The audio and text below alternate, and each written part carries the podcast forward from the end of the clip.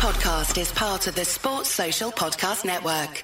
This podcast is part of the Sports Social Podcast Network. This podcast is part of the Sports Social Podcast Network. This podcast is part of the Sports Social Podcast Network. This podcast is part of the Sports Social Podcast Network. This podcast is part of the Sports Social Podcast Network. Podcast is part of the Sports Social Podcast Network. This podcast is part of the Sports Social Podcast Network. This week on the Marketers Report, Patrizio Spagnoletto, Global Chief Marketing Officer, Direct to Consumer for Warner Brothers Discovery, weighs in on building trust. Trust is a really hard thing to build and a really easy thing to destroy. And we have to be very respectful about that. Our partnership with iHeart has really helped us build that trust and that relationship with the on air talent. As the number one audio company, iHeartMedia gives you access to all. Every audience, live conversations, trusted influencers, and the data you need to grow. Go to iHeartResults.com for more.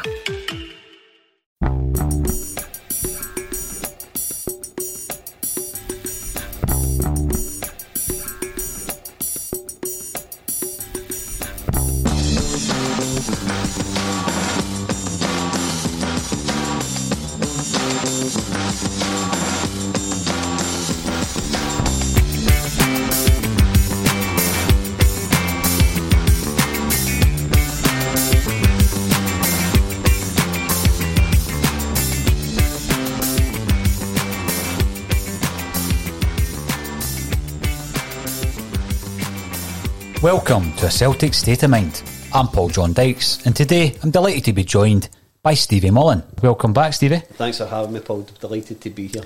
It's always a pleasure to have you, Stevie. There's been loads happening over the last week uh, since your last in. You were our resident European pundit for a couple of weeks there.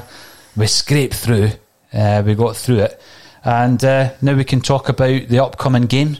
And there's a few issues with regards to things we didn't think were going to be issues. Um, so, talk to us about the last week in the world of Celtic. What do you want to, to bring up? What do you want to highlight? I think if it would be good, I think some positive news for the Celtic fans and some guys, individuals, and person, just to congratulate them. I think the first one would be young Declan, who's a regular contributor to the show. He's got elected as president of the University of Glasgow Celtic Supporters Club. He's a great young man, but with a common friend in Jimmy Curry. And the last time I went up to visit Jimmy in Marie Curie before he sadly passed away, on his really his deathbed, all he spoke about was young Declan, you know, and how much he'd helped him during his illness. So I know Declan would be delighted to know that Jimmy thought so highly of him, and I think he would have done anything to promote Declan. So Jimmy will be in heaven looking down on Declan, really, really happy. So that's the first bit. The other bit is Aaron and Siobhan Connolly, who start donate a, a time to tackle mm-hmm. mental health organisation. Mm-hmm. They've confirmed that they're going to be expecting twins.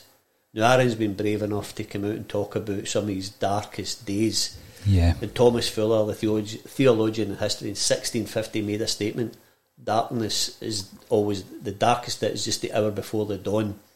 So hopefully Aaron and Siobhan have heard that and now they're coming into the light of the dawn, you know, the, the expecting to the twins. So congratulations to them and to my own young nephew Andy McLaughlin, who's probably better known as Pingu, who started a walk and talk mental health group. They're now doing weekly sessions, and there's boxing training, PE training, and Andrew's had some real personal issues, which he seems to be coming through the other side of. So just wish to him congratulations, say well done. No, that's brilliant. I think it's always important, Stevie, um, to give people a wee bit of credit in the world of Celtic. You you get to know a lot of folk in, in the world of Celtic. I mean, see when I started writing um, my book, uh, one thing that became pretty clear back in 2010, as it was 10 years ago, that's scary, is that Celtic fans were willing to help you with, with absolutely no other reason. There was no condition, they just wanted to help you. So I've met some incredible people because what happens is you're a Celtic fan and you go through that process of going to the games and meeting people on the bus and all the different characters and personalities, Stevie, and you realise that you, you feel a sense of belonging at Celtic Park because these are your people um, and you've got so much in common. But then when I started moving into the realms of trying to speak to people to, to pull a book together, I realised, A, that I didn't know as much about Celtic as I thought I did. Uh, because then you start talking to people that whose minds are unbelievable in terms of the history and facts and figures. but the amount of folk that just come in and they're just genuinely good people. So it's great to definitely highlight that. So a great shout out to wee Declan. You will have seen Declan McConville on this podcast a few times. Uh, Declan also joined us in the early days when we used to record in Stirling. Yep. And he's written for the website. And hopefully, there's a bright future for, for Declan in Scottish journalism, however that may look and appear in the, in the years to come, because he's, he's a young guy just starting off, Stevie, and uh, he's a good Celtic man. I've met him a few times. I think Declan would be able to adapt even as the media comes into a new generation of publicity and how it works. Declan will adapt to that. He's a lovely, likeable lad, uh, and I can't thank him enough for what he done for Jimmy and for being elected as the president of the university. Was a great, great accolade for a young man. Good on you, Declan. Hopefully you're uh, tuning in, and if so, give us a shout. Uh, we're going to be talking about a few things. I mean, we, we led with the fact that Celtic supporters are there, and they're always there. I must admit that um, I was very annoyed at myself that I never got to meet Tommy Burns, you know. Um, my first game I ever went to, Stevie, was Tommy Burns' testimonial. And there was so much about that game that, when I look back, was important and relevant in my Celtic supporting life. You always remember your first game. I always find it weird when people say, I can't actually remember who we were playing. I remember everything vividly that day. And uh, Dalglish was the, the manager or player manager. Did he stop playing at that time? He certainly didn't play that day for Liverpool. And then Danny McGrain came on the park at the end of the game where Tommy had been freed in the pre season. But I never met Tommy, unfortunately. But those those words resonate with Celtic. It meant, I mean, simple words, but they resonate all these years later. They're there, and they're always there. Now, that means a lot. That means a lot to you and I and everybody else tuning in. But we were chatting before we came on, Stevie, and uh, you made a fantastic point because we touched on during the week there. We touched on the fact that where we are just now, you know, as Celtic supporters, um, we're facing massive challenges. And again, we'll touch on things that have happened this week in relation to the coronavirus and the lockdown and the pandemic. And people might be sick of listening to that, so we won't labour that side of it. But what it comes down to is that our club will survive because of the fans. Definitely. Tommy Burns was a great man. Great man. I'm lucky enough to meet Tommy in numerous occasions, spent a lot of time with him. An absolutely wonderful, funny guy, great knowledge of football, but an absolute gentleman. My take on this, when Tommy made that famous statement, it was about looking up to the Celtic supporters. They were there in spirit, in person, and vocally. But I think it's really relevant to three occasions in the past and in the present where it's not a match that's involved. If we take it back to the formation, and it's brother Walfrid, John Glass, Hugh Darroch, amongst others, who rightly get the praise for starting Celtic Football Club. But the Celtic fans at that time turned up after their work, if they were unemployed, to build the stadium. Mm-hmm. So that was their contribution to start the club and give us a stadium that was really our spiritual home. If we move fast forward to Fergus McCann, Brian Dempsey, Celts for Change coming in for the share issue, changing the shape of the club. But Fergus speaks fondly and astonished that when he was looking at the window and the Celtic fans were snaked down Kerrydale Street by the old nursery, by the ticket, the old ticket office with their forums in their hand and the money that they stole for their children's piggy banks to invest in Celtic Football Club. Yeah. The emotion the fans invested, that was that time. This season, we've got Peter Lawwell, we've got Dermot Desmond, we've got Neil Lennon. But the Celtic fans, knowing fine well they weren't going to get in to see a game, invested. So the transfer window, great for the club, and the, the, the men I've spoken about I greatly admire. But my admiration for the Celtic fans and giving that money, they fans, and I was emotional on Monday night after the transfer window. Those fans bought Celtic and ensured Celtic would win 10 in a row on Monday night by their financial backing of the club. Mm-hmm. We kept everybody. We bought all the good players. Now, I don't think there's a Celtic fan who believed that we would hold on to all our players after we get beat with Ferencvaros. We thought we'd sell one and maybe two. Yeah. We've not done any of that. and that's down to the Celtic fans. This is their time, and they stepped up to the plate big time. And as a Celtic fan, I can't thank them enough for backing the club. You're 100% right, Stevie. I mean, looking back to those uh, days leading up to the transfer window, we spoke about it on here. I reckon we would lose one. I thought we'd definitely lose one, but there was also that wee niggling thought in the back of my mind. Um, the one that we were going to lose was going to be Ntcham in my mind, but then Ryan Christie, there was a, a niggling uh, doubt in my mind that he would still be a Celtic player after the transfer window closed. But you're right, the only way the club um, could take that stance and not only keep our, our best players, but bring in some real quality was due to the investment of the Celtic supporters. And today of all days, you've got to remember that. I mean, th- this is difficult. This is difficult for Celtic fans and just the public in general. A very, very difficult time. We're facing times we'll never ever face again. In 20 or 30 years, if I'm still lucky enough to be here, Stevie, we'll, we'll look back on these times, just like your grandparents look back on, on the wartime, you know, and um, it will be alien to the future generations as to what is happening and what we are currently living. And the only way that we can get through that with the club intact is put, by putting our hands in our pockets and being loyal and being the best supporters in the world, which I truly believe, as cliched as it sounds, I truly believe Celtic fans are. Well, the share issue took place. It was the most successful club issue ever. Mm-hmm. Th- th- this is our war, Paul. This is our war. You speak to your parents, your grandparents, and they talk about the war effort. This is an invisible war we're fighting. There's no planes, there's no tanks, there's no troops, but we're fighting a war. And the Celtic fans' war effort was to keep the club alive when we spoke in a previous podcast and you asked who's the dangers to 10 in a row, I stated it would only be within Celtic. Mm-hmm. I firmly believe we won 10 in a row on Monday night. And I think, say, I'm a great fan of Peter Lawwell and Dermot Desmond, but my admiration for the Celtic fans this week has went up a notch. And I know they made the investment earlier on, but it was their investment that allowed this to happen. Yeah, that, that's why I think sometimes when and we've spoken about it this week, when when people in the media who were so-called Celtic minded, who were of a Celtic state of mind, come out and criticise the club because you take it personally.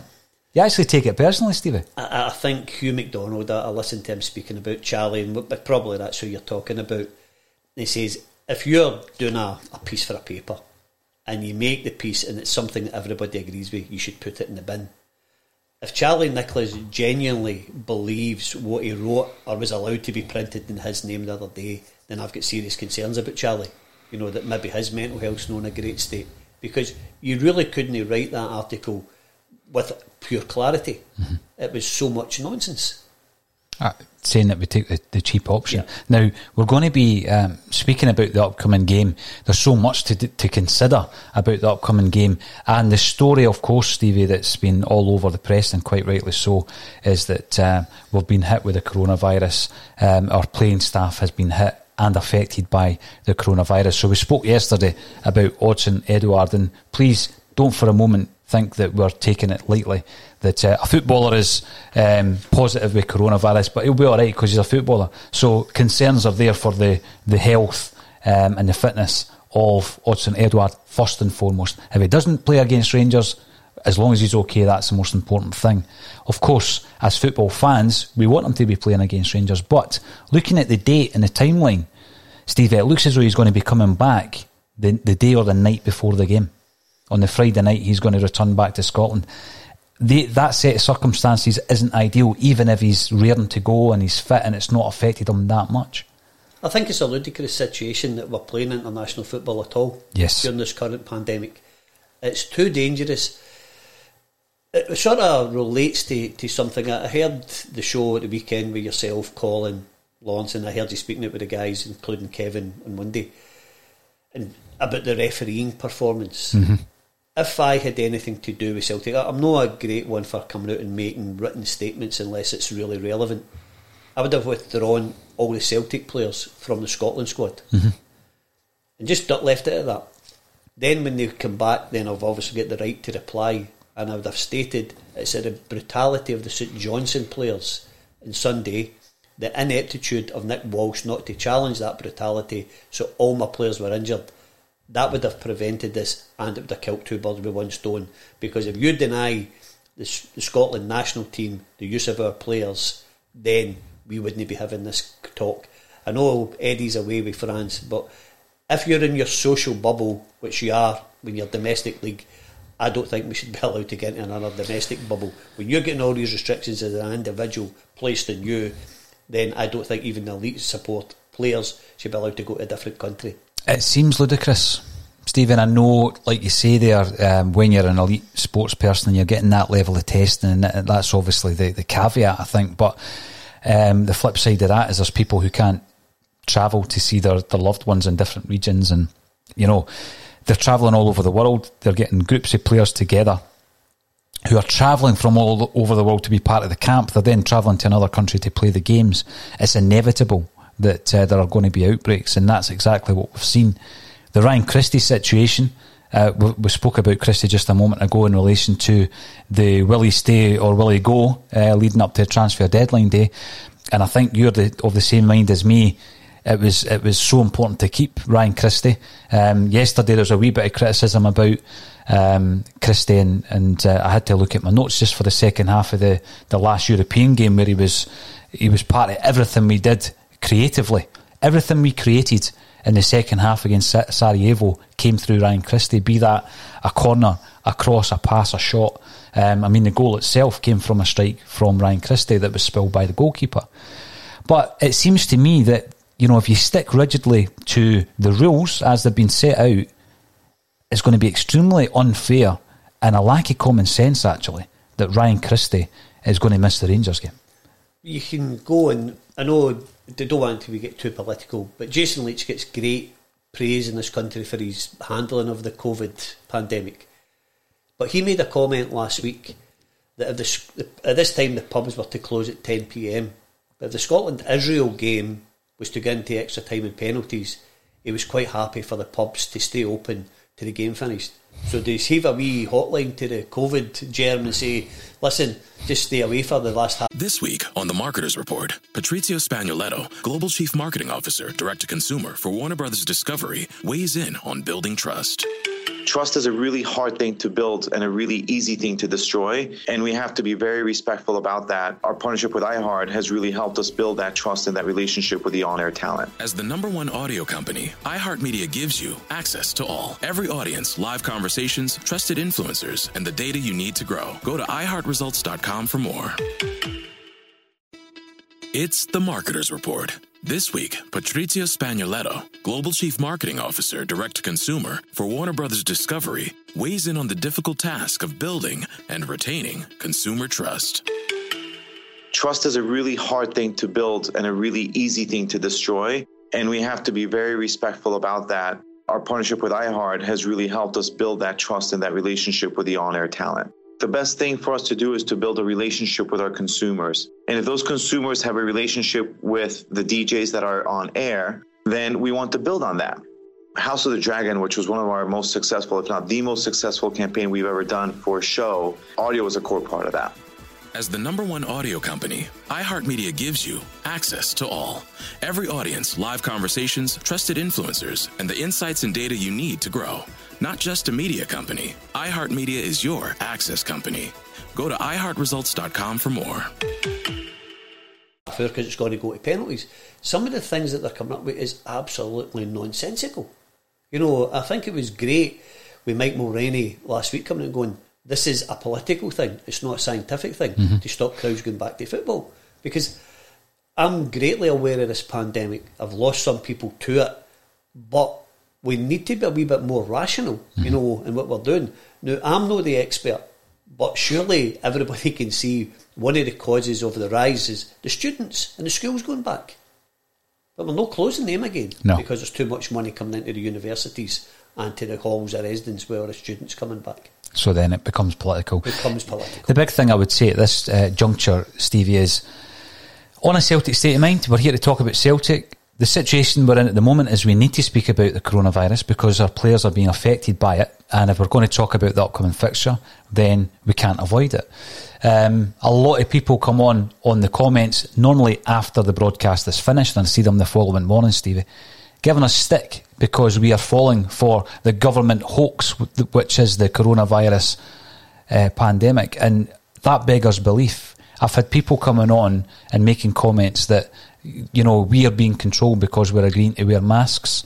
The the coronavirus doesn't exist. That kind of thing, Celtic fan or not, you're getting blocked. That's just a nonsense. Anybody that comes away with that obviously hasn't lost anybody to this horrific illness, you know, and uh, people whose partners or family members might be working on the front line know exactly how it's affecting people on a secondary level as well. So I'm just not having that. If anybody comes on and makes that kind of comment, they're just getting blocked. You've got conspiracy theorists and everybody, you know, and if that's what they believe, then good on them. But that this disease is real. Why would they try and shut down the whole world the way it is done? What, what would be the political gains for anybody to shut us down the way they've done and really tank the economy in most of the countries? Mm-hmm. I, I couldn't really see a reasoning for that.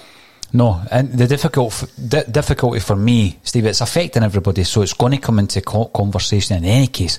But this is a Celtic broadcast. We're talking about Edouard and Christie who have been affected directly or indirectly with this virus. We're going to discuss it, and we make no apology for discussing it. And anybody out there who has lost anybody uh, to this terrible illness, you know, my heart goes out to them because it's horrific, it's uh, unpredictable, and it's it's changing you know. So by the time uh, we get a handle on it, it might have changed again. So it's a moving target, isn't it? Well, again, everybody's got their own wee personal story. My uncle Frank died very early in it. Frank was an elderly man and was affected greatly by it. But my auntie Jean, who'd been married to Frank for 65 years, at that time she couldn't attend his funeral mm. because she was shielding. So if anybody tells me that's not a horror story, and her family weren't allowed to get into her house, now Jean's a very strong, powerful woman, even for her age, her family had to stay at the window and look in at their mum grieving. So don't tell me it doesn't exist because I, I, would strongly disagree with you on that. Hundred percent, Stevie. Now we're going to have a look at some of the comments that are coming in. At one point, I wanted the audience to see you in all your glory, Stevie. So you took up the whole screen. But when I did that, your sound cut off. And uh, what I love though is that the people watching tell you straight away. So that's brilliant. Thank you very much for the comments. Uh, but you're back. You're back now. Uh, Kevin Graham. Good afternoon, troops. Kevin. I'm um, looking forward to you coming back in to see us if you're allowed on Monday. And uh, Stephen Forbes mentions that he was listening to an appearance that I made on a, a separate podcast. If we're allowed to mention separate podcast, Football CFB.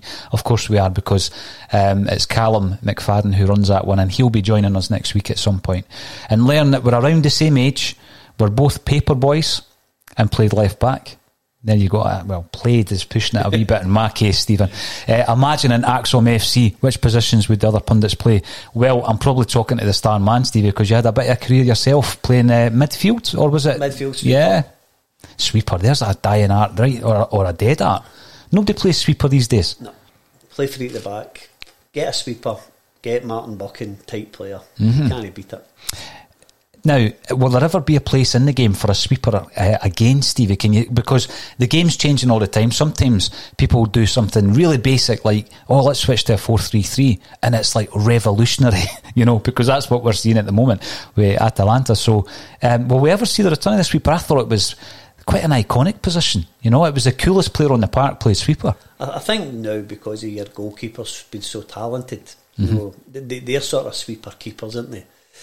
I, again, if you were going to be playing a team, and very few teams do it, you know, and you had two big centre forwards, then if it was Celtic, for example, you could match up Jullien, Duffy, and Ajer could sweep. And, and it's a, the easiest position in the world to play if you've got good positional sense. Mm-hmm. Everybody else is doing your work and you just look good. hey, listen, that's all right. Yeah, yeah I could live with that. Um, I mean, who else would play uh, elsewhere on the pitch? Kevin Graham, I think, holds a, a, a, local record for the most unused substitute appearances, so he would be carrying the hampers. Um, I is decorating afternoon, and uh, welcome back. You're watching on YouTube. For anyone who is watching on YouTube and you've not subscribed, please click on the subscribe button because we are trying to build up the audience as much as we possibly can. Red Scotland was more of a hatchet man with pace and strength and a first touch like an elephant. what was it? They said you could trap a ball further than I could kick it. Aye. Uh, that's what it sounds like. um, ball in a phone box. You know, I you, I love when you're talking to somebody and they tell you about all that niggling elbow injury that stopped them, it prevented them from progressing in the world of football.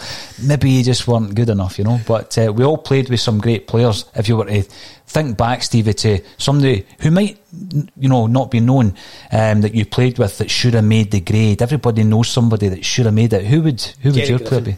Yeah, Jerry Griffin. Jerry Griffin was a sensational footballer. Came from Springburn, one of the rougher areas of North Glasgow. Again, had a, a liking for the old booze. J- Jerry, we played for St Catherine's Boys Guild at under 18s, and we got to the semi final Scottish Cup, which was unheard of for a Boys Guild team. Jerry then got invited because we played St Francis's of Dundee in the semi final at James McGrory Park, although it was Provanmill Park at that time. Jerry then got invited up to Tannadice for a week's trial, which usually Jim McLean at that time had boys in for 13 and 14. Yeah. Jerry got invited up at 18. Tuesday night, somebody that's a plant in the digs asked Jerry, Do you want to go for a pint? Jerry, Springburn, no problem, my friend, I'm with you. And get found in a hedge the next day, you know, and sent down the road. But it had absolutely everything that we would have looked for in a centre forward. Very Duncan Ferguson like. Real, real good, talented player, Jerry Griffin. Duncan Ferguson. Like now, Celtic fans may not like me saying this, but I thought he was a tremendous striker. And had things gone differently, not only with his injuries, but obviously with his falling out with the SFA, he would have been a great Scotland striker as well. He, when he left Tannadice, should have came to us. Mm-hmm. You know, and then he would have progressed to England. But the way he's still in the regard he's still held held by the Everton fans after all these years tells you everything you need to know about his talent as a footballer. A real, real talent. Oh, brilliant. Now, Paul Campbell, you're tuning in from Dusseldorf in Germany. I love hearing uh, where our listeners are listening from because uh, we do sometimes get the analytics, which is a big thing in football these days, Stevie. And it tells us that they're from far flung places like, uh, you know, Venezuela and Costa Rica. And that- that just, I, I think that baffles me, like you know. But it's great, it's great, uh, and that's why sometimes, obviously, we need to make sure that we're verbalising words properly, so that um, we can go beyond the Raploch and Stirling and, and uh, Fife villages and places like that. Uh, but Fife's the place to be at the moment, is it not? How's that?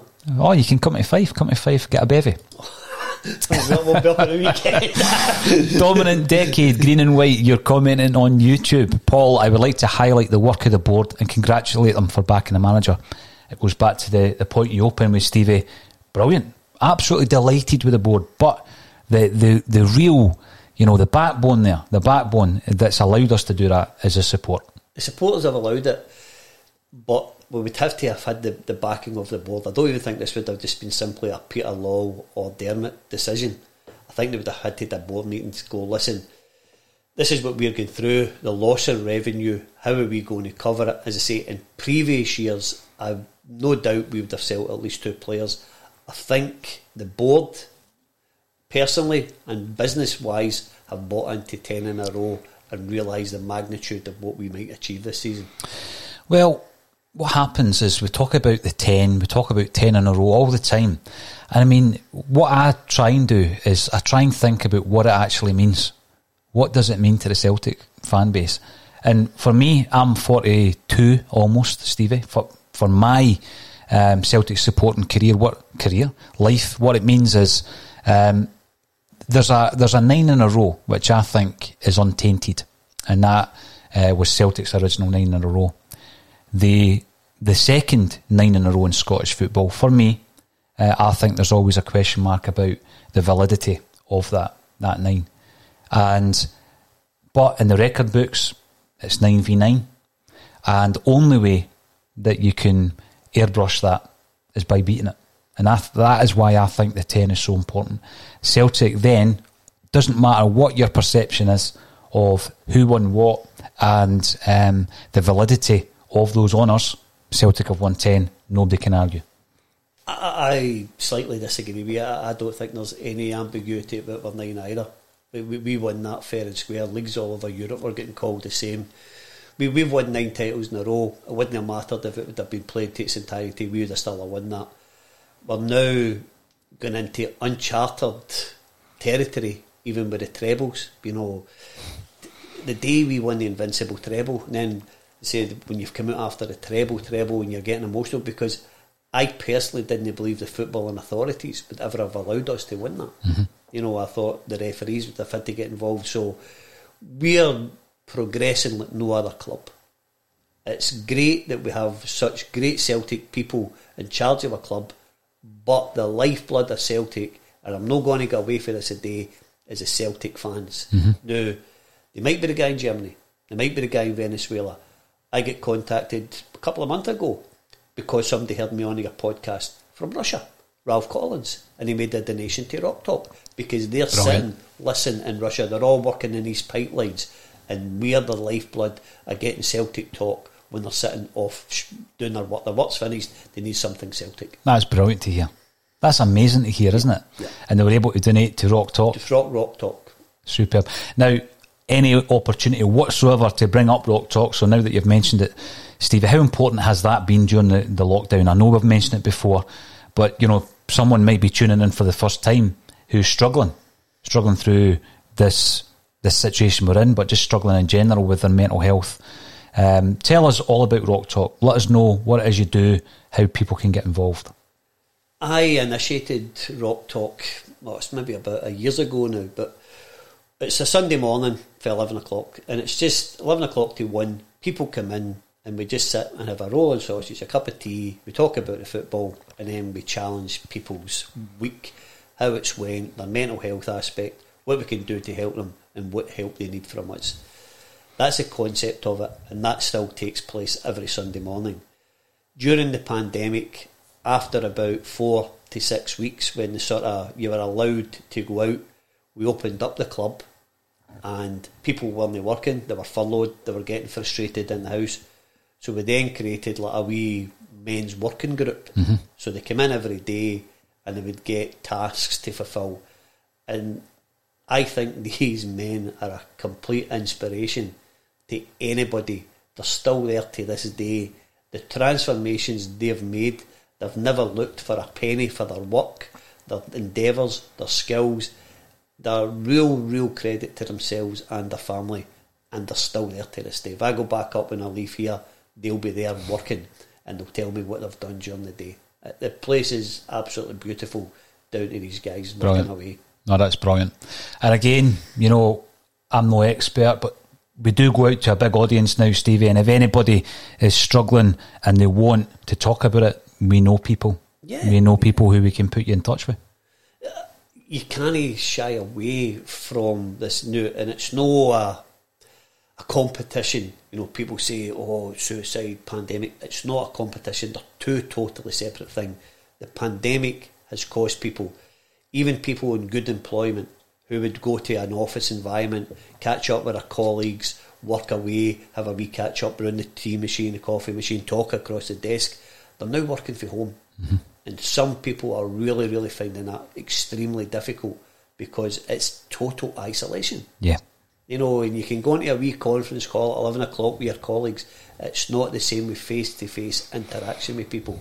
You know, even if you're having to do it through wearing a mask, talk to people and engage with people. It's mm-hmm. you can't border it up. It'll it'll really affect you. Oh, definitely. It's it's something that maybe in the past we took for granted, Stevie. But if you go days on end without any human interaction, it starts to, to become damaging. Well, so some of the offices, Paul, have been told they won't begin back to March at the earliest. That's a full calendar year that people haven't had that social interaction with their work colleagues. Now, if they're in a domestic environment, well, they stay themselves, or they've only got a young child, or maybe two young children, they might not be in a relationship. How hard is that? Mm. You know, now you're getting stopped again for seeing different households. We really need to be aware of the situation, and people need to be aware that don't bottle this up. You know, there's loads of great help out there, great organisations. Mm-hmm. Get involved. They're all there for the same reason as you you won't be an isolated case and you won't stick out like short term. You're only one of the people who are there. No, that's great. And uh, we'll continue to highlight the work that you do at Rock Talk as much as we possibly can, Stevie, on a Celtic state of mind. Magnet 67, good to see. uh, that you're joining us via YouTube. Our fan base truly is a family and more. We are a force for social good. Look at the amazing stuff that the Green Brigade organised to help the communities across the country. Keep up the great work. Yeah, big shout out to the Green Brigade. They do some fantastic work, don't they? I've had a lot of interaction with the Green Brigade because we obviously facilitate. As the number one audio company, iHeartMedia gives you access to all. Every audience, live conversations, trusted influencers, and the insights and data you need to grow. iHeartMedia is your access company. Go to iHeartResults.com for more. The anti discrimination tournament at James McGrory Park. Mm-hmm. They're fantastic guys, you know, and quite different in their aspects and their age group to maybe what people would expect them to be. They're no young boys, a lot of them are sort of men, but they really conduct themselves very, very well. They've got great ideas, they're very respectful, and they're welcome back at James McGrory anything. Now, you know, another thing, um, Stevie, we were talking earlier about obviously, you know, th- there's so many people that you come into contact with it's just been called the Celtic family, but within the world of Celtic, as a Celtic supporter, that had it not been for Celtic, Celtic are the magnet, aren't they? Had it not been for Celtic, you wouldn't know loads and loads of people that you get to know and, and become firm friends with. But there's so many people pass through the gates at Celtic Park, and uh, more so now than ever in terms of yeah, playing personnel as well. And there was a player that came and went, uh, probably not even a footnote in the in the history of uh, Brendan Rodgers' time at Celtic, and it was Charlie Musonda.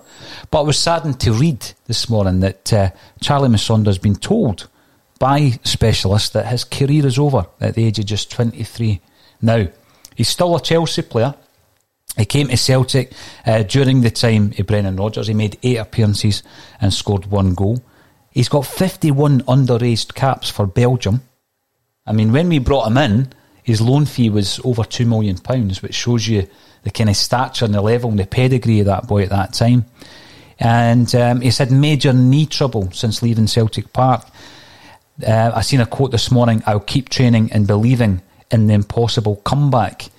Sad to hear. Any any player, but it's sad to hear a player like Charlie, who obviously we, we know having played for Celtic. Absolutely heartbreaking. You know, the, the work to, to get an amount of caps he's obviously been a, an absolute star as a kid coming through. To get to that age, you know, you're thinking you're just ready to make the breakthrough into the big time, you know, and all the acclaim and stardom that comes with it. To be hit with that news that your career's finished, mm-hmm. that's something that has to be managed as well. It's not just his football career that's finished, that whole part of his life, yeah. you know, where it's morning, noon, and night. As we spoke about before, the twenty-four hour, seven day a week athlete. Yes, that that finishes. So how does somebody like Charlie Musonda, who's still only a, a kid, deal with that mm-hmm. away from the park?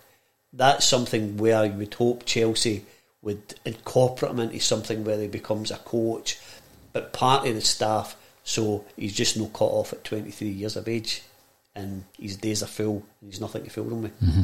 It goes back to what we've been discussing in relation to uh, your mental well-being, Stevie. When you're a footballer, and I don't know because I wasn't there, I've spoken to plenty of players that your whole life, you know, your childhood, your schooling, everything revolves around football. Sometimes to the detriment of your schooling and your education. And I, I'm not saying that stereotypically, but your focus is on football. So by the time you're 23, you've nothing else if that's taken away from you, that could really harm you uh, mentally as well. I reckon everybody apart from my family that I know is basically through football. Mm-hmm. You know, and if you're a footballer and saying that I didn't make any great strides in professional football or anything, but if I went into the town on a Saturday night or went to the dancing on a Saturday night, I would know loads of people yeah. through football. Mm-hmm. You know, guys who would maybe start a works team do you, do you fancy playing for us? So I would then go and play for a works team. Say it was like Govan Shipyards. For Govan, you go and play, and that's other guys. You get back into two o'clock. Go, how are you doing? So football's a great social aspect. Mm. And Big Andy Cameron, who you've met through the show as well, Andy's great with youths. And I says to him, what would be your thing? He says, always try and get them a job. I'm not sorry, not a job. Get them a game in a football team. Mm-hmm. He says, why would you do that? He says, because then they've got the social aspects. If they're going out after the game and you're not working and you're on the team, somebody will know my dad's looking for somebody. my work's looking for somebody. So it then gets him into employment. He says football's the greatest thing you can give to kids to play. Oh, 100%. I agree with that. And I mean, again, not even as, as far as yourself, I never kicked a ball after about the age of 18. But you meet people 20 years later or more. Um, and it's through football that you know them. And it's incredible all these years later that that link's still there. It's so important on a, on a social level, on a, so, in a, in a social um, environment. And that's why it's difficult as well for all these people that devote their life to football teams who are not professional teams and youth teams um, who can't play. And you know these uh, regulations that are coming in, Stevie, they're so disappointing, so disappointing for so many people, and we'll lose a lot of people to the game. Even if you look at your own show, everybody comes in here, what we've all got in common: Celtic Football Club. Exactly. So you've known all these guys now. You're putting out a fantastic product that's a new media, but your base level for you all Celtic Football Club. Celtic, that's a connection. You know, so football has brought all you together. Then you'll meet people that they know, so that starts expanding as well. it's absolutely fantastic. Anybody who's listening, you've got children or anything, I know that they'll be curtailed a wee bit because of the pandemic. Get them involved in football team, boys and girls. It's grow a real growing sport, the girls' football. Get them involved. It's great it's brilliant. You get to see a bit of the world, even as a youth, yep. you know, travelling around playing in tournaments as well. So, yeah, all the best to Charlie Musonda. He's still fighting. He reckons he, he might come back. It's, he's called it the impossible dream. Hopefully, the boy can maybe do the same as Marvin Andrews, you know, and just play on. Mm-hmm. You know, it's. It, it can be overcome, but usually the specialists will be right most of the time. It always takes me back when I hear that, and it is sad. But um, Celtic win the European Cup, 1967 had social media been around back then during the pre-season or the transfer window, uh, even though it wasn't a window that closed shut, uh, it would have been carnage, Stevie. Because when you look back, the players we bought, the players that we brought in after we won the European Cup, Pat McMahon from junior football, Kilsyth, and um, Chris Shevlane, who had been told to retire whilst playing for Hearts, and Jock Stein got him out of retirement as a as a cover for right back. Now, that was your two marquee signings after winning the European Cup. Imagine social media was kicking about back then. I think probably Mr. Stein would have got criticism, and I think this is where Neil Lennon's probably even more fortunate because he seems to escape criticism because he's got so many high profile fans. You know, and if you dare say anything that they disagree with, you get shouted down through the rooftops. Mm-hmm. I don't think anybody should be above criticism if you think that they've done something wrong. We talk about, I heard even in the last couple of days, you know, about the transfer window, and we're usually late to the party. We had two centre forwards in situ when we played Ferencváros. The guys were there. Yeah. Now, one of the guys was Patrick Klimala. Now, I've been looking at Klimala, I've been looking at the striker situation. We're going to be talking to you about, at the moment, your predicted 11 because the one that we gave yesterday might have had Ryan Christie in it. Yeah. And it's a changing situation. Uh, and as we speak just now, Ryan Christie won't be one of those players. I'm hoping that, um, you know, after we've had our, our meeting uh, with the Scottish Government personnel, that a decision will be made on that, Stevie, because it does seem absurd to stick to um, a regulation when Christie's never shown any kind of positive result. He's done nothing wrong. The club have released a statement, and um, we're, we are hoping that Christie will be part of that. But today, we couldn't select him for the Celtic team. One of the questions yesterday is who do we play up front? I was looking at Patrick Klimala. Um, he's a guy that you, you said no one should be um, above criticism. I criticised Klimala at the beginning of the season. I didn't think he had what it took to, to play for Celtic. I think he's proven me wrong. I, I think he's proving me wrong. Um, so I was having a wee look at Klimala because obviously he he's a guy that will definitely uh, be in line for a start. Whether or not Neil Lennon picks him is another question, and I'll ask you if you would pick him. He just turned 22 in August, so he's the same age as Edouard. And, um, you know, even for Poland under 21, where he is just now, um, because he is due to, to play against Serbia tomorrow. Uh, three goals in nine, so prolific for his international team. He's made 11 appearances this season, scored three goals. That's a goal every 83 minutes. So he's been prolific. That's like a goal a game, if you like. And um, he's only started one league game, actually. And the question would be does he start against Rangers? But the other question that we've been asking over the last few weeks is since James Forrest was injured, where's our backup on the right? We expected maybe to get someone out on the right. I was looking at his previous career prior to coming to Celtic. He is also a right winger. Would we maybe consider him as backup should Frimpong get injured or lose his form? Is Klimala an option elsewhere on the park as well as up front? I've never seen him shown any defensive qualities, Paul. You know, so if he's a winger, he might just be a winger. Mm-hmm.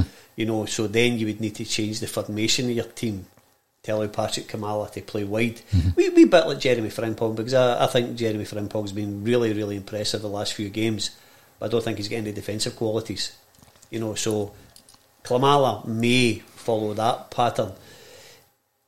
If you're asking me for the next game at Celtic Park against Rangers, no, no for me to be wide right.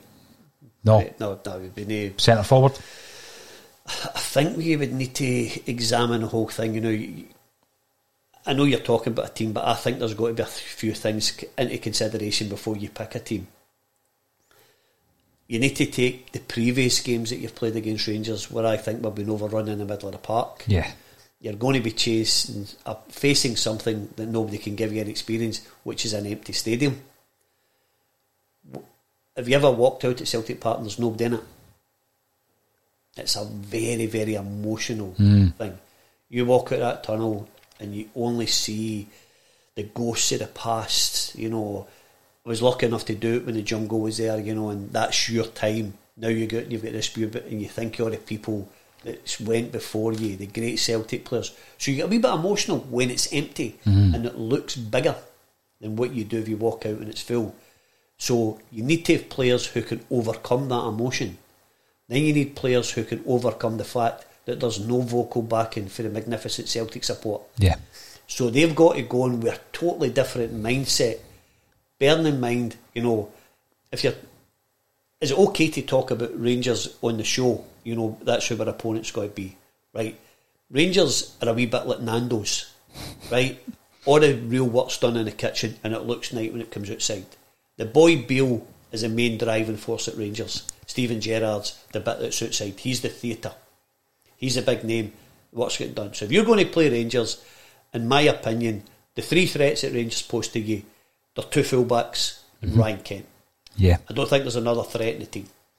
So if you go back to the 29th of December, Rangers played three up front, and every time we threw the ball out, they were on top of us. To our good guys in possession, Ajer, Jullien, started getting a bit panicky. At the other end, we backed off them. And you've got guys like Goldson coming out and hitting passes like Beckenbauer because we didn't close them down. So when you start against them a week on Saturday, you're starting with a point. So that's the worst I think you should come away with that game from. Mhm. Because I think we've got better players. I think we should have a better setup. So do you start the game to combat their players or do you become a wee bit more on the front foot with the threat of getting overrun? So that's the tactical balance that Neil Lennon's got to have. We, we have got a fantastic squad. So do you keep it tight for an hour, then unleash the big guns, you know, and hopefully run them ragged, or do you try and put them under pressure from the start of the game? Exactly. Well, I'm going to give you what I think we should do, and I'm I'm thinking along the lines of attacking the two fullbacks who you've mentioned, who, for all intents and purposes, I mean, Celtic fans, you know, generally we can look at a, Celt- a Rangers side and say, well, they wouldn't get in our team, etc. Sometimes it's difficult to remain uh, kind of balanced when you're viewing the players, but obviously there's there's a few decent players in that squad. You know, you can't deny that, Stevie. Exactly what you say there. And I think Barisic is a fantastic player. So what I would do is I would you've got to start with Frimpong. I mean, what Frimpong's been doing over the last few games is tremendous, even against St Johnstone. I'll ask you your thoughts on that as well, just in a few moments. So Frimpong on the right. Is it a risk to start with Laxalt on the left? I'm going to go for it. I'm going to start Laxalt on the left and get the two of them attacking the two fullbacks who you've already mentioned. Pin them back. pin the two fullbacks back because they are the two players uh, within that team, or two of the main players in that team that I think can harm you. Barkas is, is a first choice every day of the week, and you're then looking, do I play with the three centre halves? Yes. Even though Laxalt and Frimpong are going to be bombing up and down the right um, and left, and, and, and I agree with you in, in terms of Frimpong as a defender. I don't think he's got that defensive quality. You're probably looking for one of your centre halves to, to be covering quite a bit there. Laxalt, I think that he's an up and down uh, the park player. Stevie Ray, if he's watching, knows a wee bit more about uh, Laxalt as well. I, the question is, who do you play in the centre? Because I think Elhamed is a solid performer. He's a cool performer, and he's very good behind Frimpong. I'm not going to start him. I think Jullien and Ajer, which I still think is our best partnership if you were to pick two defenders, with Duffy. And I feel that Duffy is is definitely improving Ajer. I think he's doing a lot of Ajer's thinking for him. He's telling him where to go, he's telling him what to do. We've seen a lot less of Ajer's galloping runs, Yep. haven't we? Yes. Is that down to Duffy? I don't know, but I think he's been a good influence on him. So Duffy, is Jullien, and Ajer, but obviously in the back of your mind, the fact that Frimpong's defensive work isn't, I don't think, isn't the best. That might be countered by his pace. He can get into good positions. That's great, but once you're in that position, you've got to make sure you're making a difference. Brown and McGregor, in many ways, pick themselves in the in the engine room, uh, the Celtic midfield, particularly Brown, uh, in, a, in a fixture like this normally I'd have picked Christie to play in that. Is it even called a, a number 10 role? You know, that support man role. Christie's out of that game today. That might change. I hope it does. Then the question is do you, do you start Turnbull? I wouldn't. I'd start Ntcham in there. Um, I'm a big fan of Ntcham, and uh, I know that a lot of Celtic fans don't think he has the consistency. But he has performed well against Rangers. And I think that uh, in a game like this, he certainly isn't going to be phased and I'm not saying Turnbull would be Stevie, but we spoke about debuts in in um, Celtic Rangers games in the past, and I'm giving a debut to Laxalt. But the reason I don't think it's going to affect him as much is because he's he's coming in from the unknown. Turnbull is is a, a guy who knows a Scottish game, and it might be too much in terms of the um, you know the way that this game is, is built up, even without the crowd. Then the big question is, what do you do up front? I don't think Edouard's going to start under the circumstances. Um, I'm, I'm taking absolutely everything seriously in, in relation to his positive test, but also he's going to be out, of the country until the Friday night before the game, and hopefully we'll be able to uh, put a broadcast out on that Friday night. So I would start with Eddie on the bench. It's been a lot, obviously, for him as well. Um, we don't know in terms of his his own um, conditioning and his fitness how he's going to be feeling. Then you ask yourself the Elyounoussi question. He came in, scored that goal, kept his place, deservedly. Went off the boil a wee bit since then, but not to the concern. So who do you start? And I've already bigged up Klimala. I think Klimala's our fittest striker at the moment. I'm not going to start with him though. I'm going to start with Elyounoussi playing just off Lee Griffiths. So that's my team. I think Griffiths will run, run himself ragged, and run name ragged for 60 minutes. Then you make that change. Klimala comes in fully running, or Edouard comes in, or both. That's the team I would start with. Nothing shocking on the bench. I'm looking at Taylor, Turnbull, Elhamed, Rogic, Soro, Eddie, Klimala, Ajeti, and Bain. Again, you could have thrown Ajeti in there. Um, is Griff fitter than Ajeti when he's coming back from injury and Griffiths hasn't played many games? I don't know. It's difficult. Uh, That's a difficult position to choose. How would you shape your team? If you want to play Frimpong and Laxal in the team, and I've constantly stayed on the show, I prefer 3 5 2. On that particular day, if I want to play the two guys, I think you need to go 4 5 1.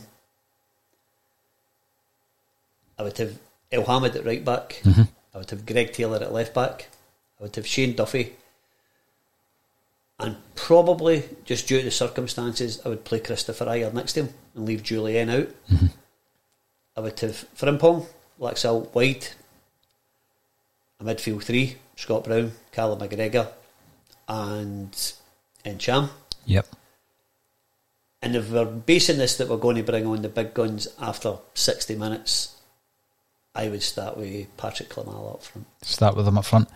I said yesterday. Just to close Yeah. people down, you know, later on in the game, I would obviously want to bring on either if Eddie's fit, if he's recovered, Ajeti or Griffiths, any two of that three. Then you've got you could then go to a three five two, become more expansive. If you're asking me, do I think this is a team Neil Lennon will start with? No, in a million years. I don't think Neil Lennon will start with that team. I, I think it's hard if you're the manager of a club to say this is how we want to play and then change it for a specific game. But if you want to be a wee bit tactically aware, do we bring Rangers out and counteract them the way we've faced every other game we play? Because if they're coming at you, then we can attack them. So if you're going to 3 5 2, 4 5 1, there's millions of formations and they should be flexible where you can even sometimes you can go 4 3 3 it- it- it's a real, real dilemma for Neil. He'll probably be having sleepless nights worrying about his players coming back for international duty to see who's available. You know, we, we're only doing this basically as a bit of fun with the personnel that we know is available at present. Well, I mentioned yesterday about Klimala. Do I think Lenny will, Lenny will uh, start with him? I don't know. I think he might. I actually think he might. It's a bit. It's a big question. Griffiths right comes on and we're we're fully glee after he scores that goal and we're all chuffed for him. Of course we are. We've been banging on about Lee Griffiths all all season. How fit is he? How fit is he after that 15, 20 minute run out? Uh, yet he's coming back from injury. Eddie is in isolation at the moment. Klimala's the fittest guy on on the books at the moment up front. I, th- I think it's just to, to close down. Yeah, one of the best performances I've seen in recent years when we worked really, really hard was against Borussia Mönchengladbach. Yeah.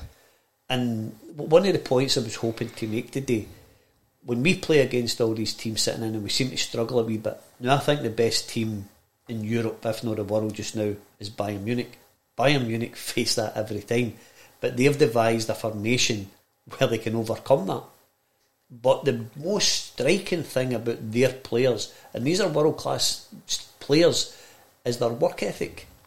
You know, they, they don't stop. You've got Lewandowski getting into the left back position to challenge to win the ball. Thomas Muller running about as if he's a sprightly kid. We can overcome that, but we just need to decide how we're going to target the Rangers game. Are we going to be offensive, try and put them under pressure, or go for the bases? We've got a point, and the worst we're coming away for is a point. No, you're. You, I mean, again, I'll just run through my team again because I think at some point the mic dropped out and uh, very quickly got it back on seamlessly, seamlessly. But again, the audience told us that it dropped out, which is great. Uh, Barkas and goals for me, Stevie Duffy, Jullien, and I are at the back, back three. Laxalt on the left, Frimpong on the right. The engine room is Brown and McGregor with Ntcham in front, and I would start with Griff and Elyounoussi. How do you feel about Elyounoussi in relation to the fact that we've got four strikers now? Where does he fit in, in the great scheme of things? Well, that, that was one of the points I wrote down before I came through. I don't see where he fits in. If you've got four fit strikers, we've sort of came to the conclusion that he's not a wide left guy. He's not a central midfielder. So where, where, where does he play? Mm-hmm. Because if you're going to play, and not, we take it with four strikers are fit. I don't mean particularly for the Rangers game, but when they're all fit, they've got to have a combination of the four. You've not got five centre forwards. So where does Elyounoussi fit into the, the grand scheme of things? It's a difficult one because I think, yeah, uh, you know, last season, if you'd asked me, he was, he was on the left side every day of the week. This season, it just wasn't happening for him, Stevie. Then he had a few good performances on the back of his international performances in the last international break, more central. And, you know, he earned his place back in that team. Uh, but then again, I was looking at Elyounoussi thinking to myself, do I go with Griffin and Ajeti? But then you're playing with your two two forwards then, really. Elyounoussi's just off Griff. But, I, you know, with a strong bench, one of the players that you might have to be taken off is Elyounoussi. You don't, what, you don't know what you're getting from him, really. I mean, when, when you think back to the St Johnstone game, what was your what was your thoughts on that? What was your takeaways from the St Johnstone game? I thought we were really curtailed by the ineptitude of Nick Walsh, where we could have had a penalty after five minutes and it changes the whole dynamics of the game. Thought we were a bit ponderous. There was two real concerns for me. One was when we allowed Shane Duffy to go up for three kicks and then David Turnbull was taking him short after we had praised all his great deliveries last week. If that would have been a Roy Keane, he'd have had David Turnbull by the throat. Mm-hmm. It happened two or three separate occasions. This the goal was great, but again we've got our two centre backs now. This isn't coached. This is just sheer luck. We've got our two centre backs linking, which they both done in the St Mirren game before the ball got put in the middle of the park for Ryan Christie to deliver. When it works, it's great. But if you're that out of position, there's always a danger you'll concede a goal because you're not set up defensively in these situations. But absolutely brilliant by Christopher Ajer to feed Dale Hamilton a great ball and absolutely off my seat when Lee Griffiths put the ball in the game. Absolutely fantastic goal. So were we. I was talking to uh, Jim Simonetti just yesterday. He was asking why we were out of breath when we started doing our broadcast. It's because we're diving about this studio. Um, but yeah, I mean, it was that unbridled joy. Um, not only the fact that we were, you know, winning the game, but um, the fact that Lee Griffiths is back. I mean, we spoke about him a hell of a lot on this podcast, and we backed him. I think generally we backed him, Stevie. But there was doubts. There was doubts in my mind. Will we see him back? I, you know, is it wishful thinking? Am, am, I letting my heart rule my head? All these things were going around my own, uh, my own mind. So I'm, I'm, delighted. I'm absolutely delighted that he's back, and uh, I hope he can build on that. I, th- I, think it's great testimony to Neil Lennon and his backroom staff to get Leigh Griffiths back playing yeah. for Celtic, because probably the odds would have been against that happening. But they've showed great patience with him, and it's great character from Leigh Griffiths to get himself back, yeah. whether they'd even consider having him in the team and to come back and have that effect and impact on a game was absolutely wonderful for him. When you spoke earlier about Christopher Ajer, I think it is Shane Duffy because I think Shane Duffy will be thinking we're a defence and our priority is to prevent goals. Mm-hmm. So if Christopher Ajer is constantly wandering out of position, and it's great when it works, but Shane Duffy will be no be feeling you're not getting me exposed because you want to go and link me play. Mm-hmm. So I, I, think that's having an effect on how he's playing. Seems to be doing a lot of his thinking for him. Yep. You know, and that's great. And the great thing as well is when you were able to watch the game on TV last week, is you can hear the talking that Barkas is doing. Yeah. Mm-hmm. He's an absolute top class goalkeeper.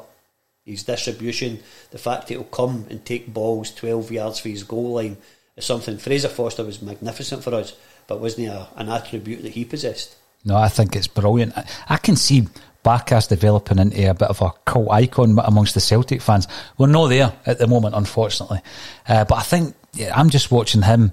I'm thinking back to some goalkeepers in the past who have uh, taken to our heart. One being Artur Boruc, who ended up in loads of Celtic fans' greatest ever side, even though, you know, th- there was occasions where he could make a mistake here and there, Stevie. But um, we love Artur Boruc, and I think we're beginning to, to, to warm to Barkas. But the, the great thing about goalkeepers, great goalkeepers shrug off a mistake mm-hmm. because everybody it doesn't matter where you're playing a part, you're going to make a mistake.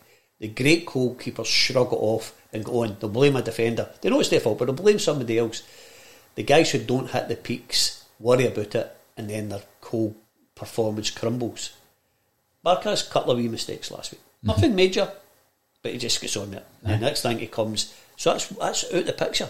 He, he'll be a very, very good goalkeeper for us. Didn't affect him in the slightest by the looks of it. Um, so we could be without Edouard, we could be without Christie, and uh, Celtic spoke about his adherence to all relevant protocols, um, the aim to open dialogue with the Scottish Government uh, to fully understand the situation in relation um, to the quarantine, you know, uh, after the situation with Armstrong getting sent home from uh, the Scotland camp. It's frustrating for Celtic, it's frustrating for the fans and the players. We've got so many players out on international duty both full internationals and under 21, Stevie. I just hope we don't hear of anybody else either contracting the virus or being exposed to the virus. I've never met Ryan Christie, but I've got absolutely no doubt to doubt his version of events because football players, they're young men, you know, they're, they're out and about, they're usually men about town, but they know the protocols. Mm-hmm. Anybody who ignores them after the Bolingoli thing. You know, they, they know the punishment's going to come down, and I don't doubt for a minute that Ryan Christie has been 100% honest and truthful in his version of accounts. And again, I think we have to challenge it, and any other players who sort of fall foul of this rule, I think we need to see the evidence that they've done something wrong. Mm-hmm. No, you're right. Now, one last point I'm going to make. You, you opened up talking about the, the threat. You've got to look at the threat of your opposition, no matter who it is. And I agree with you. I think the fullbacks are a threat. So my game plan is, uh, from my tactical mind, Stevie Frimpong and Laxalt attack the two fullbacks from the get-go. And as you said before, we've got the, the personnel. If you need to then go back to a, a, more defensive formation, we've got the personnel there that can do it. And we've got the substitutes and it's a strong bench.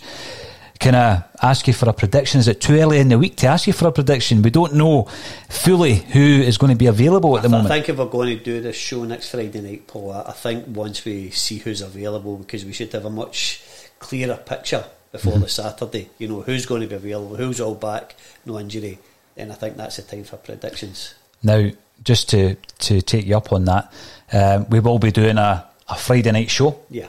Uh, we normally go out at twelve thirty, but we will be doing a Friday night show. It won't be a phone in. Uh, but uh, I think looking at the analytics, that the busiest time that we see is between six and eight. So it might be later. It might be later than that, but it certainly will be a nighttime show. And I'm sure everybody will be getting involved the night before the Rangers game.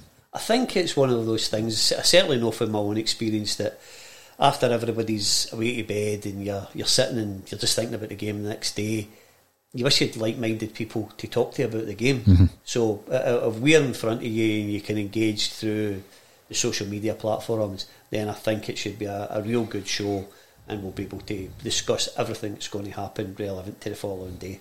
I'm looking forward to it.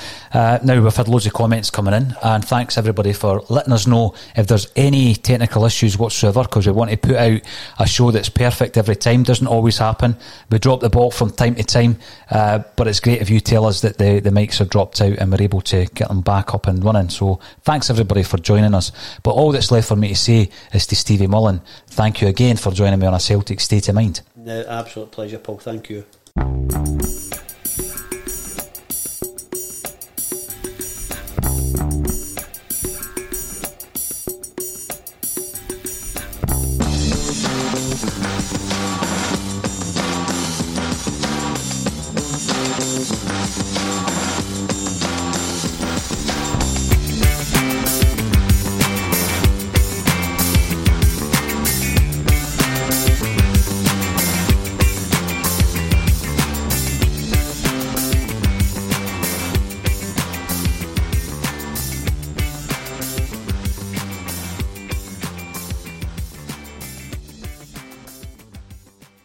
Message and data rates may apply.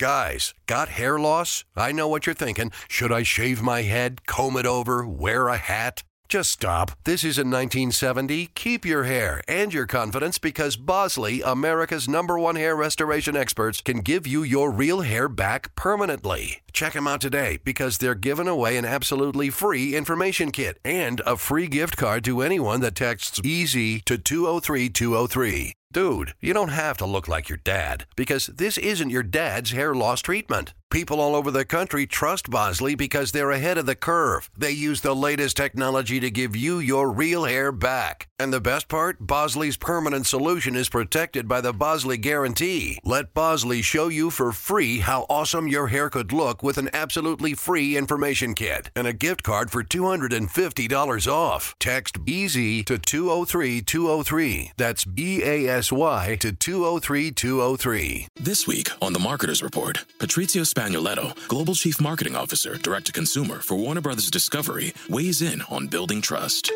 Trust is a really hard thing to build and a really easy thing to destroy. And we have to be very respectful about that. Our partnership with iHeart has really helped us build that trust and that relationship with the on air talent. As the number one audio company, iHeartMedia gives you access to all. Every audience, live conversations, trusted influencers, and the data you need to grow. Go to iHeartResults.com for more. Sports Social Podcast Network. Sports Social Podcast Network. Sports Social Podcast Network. Sports Social Podcast Network. Sports Social Podcast Network. Sports Social Podcast Network. Sports Social Podcast Network. Sports Social Podcast Network.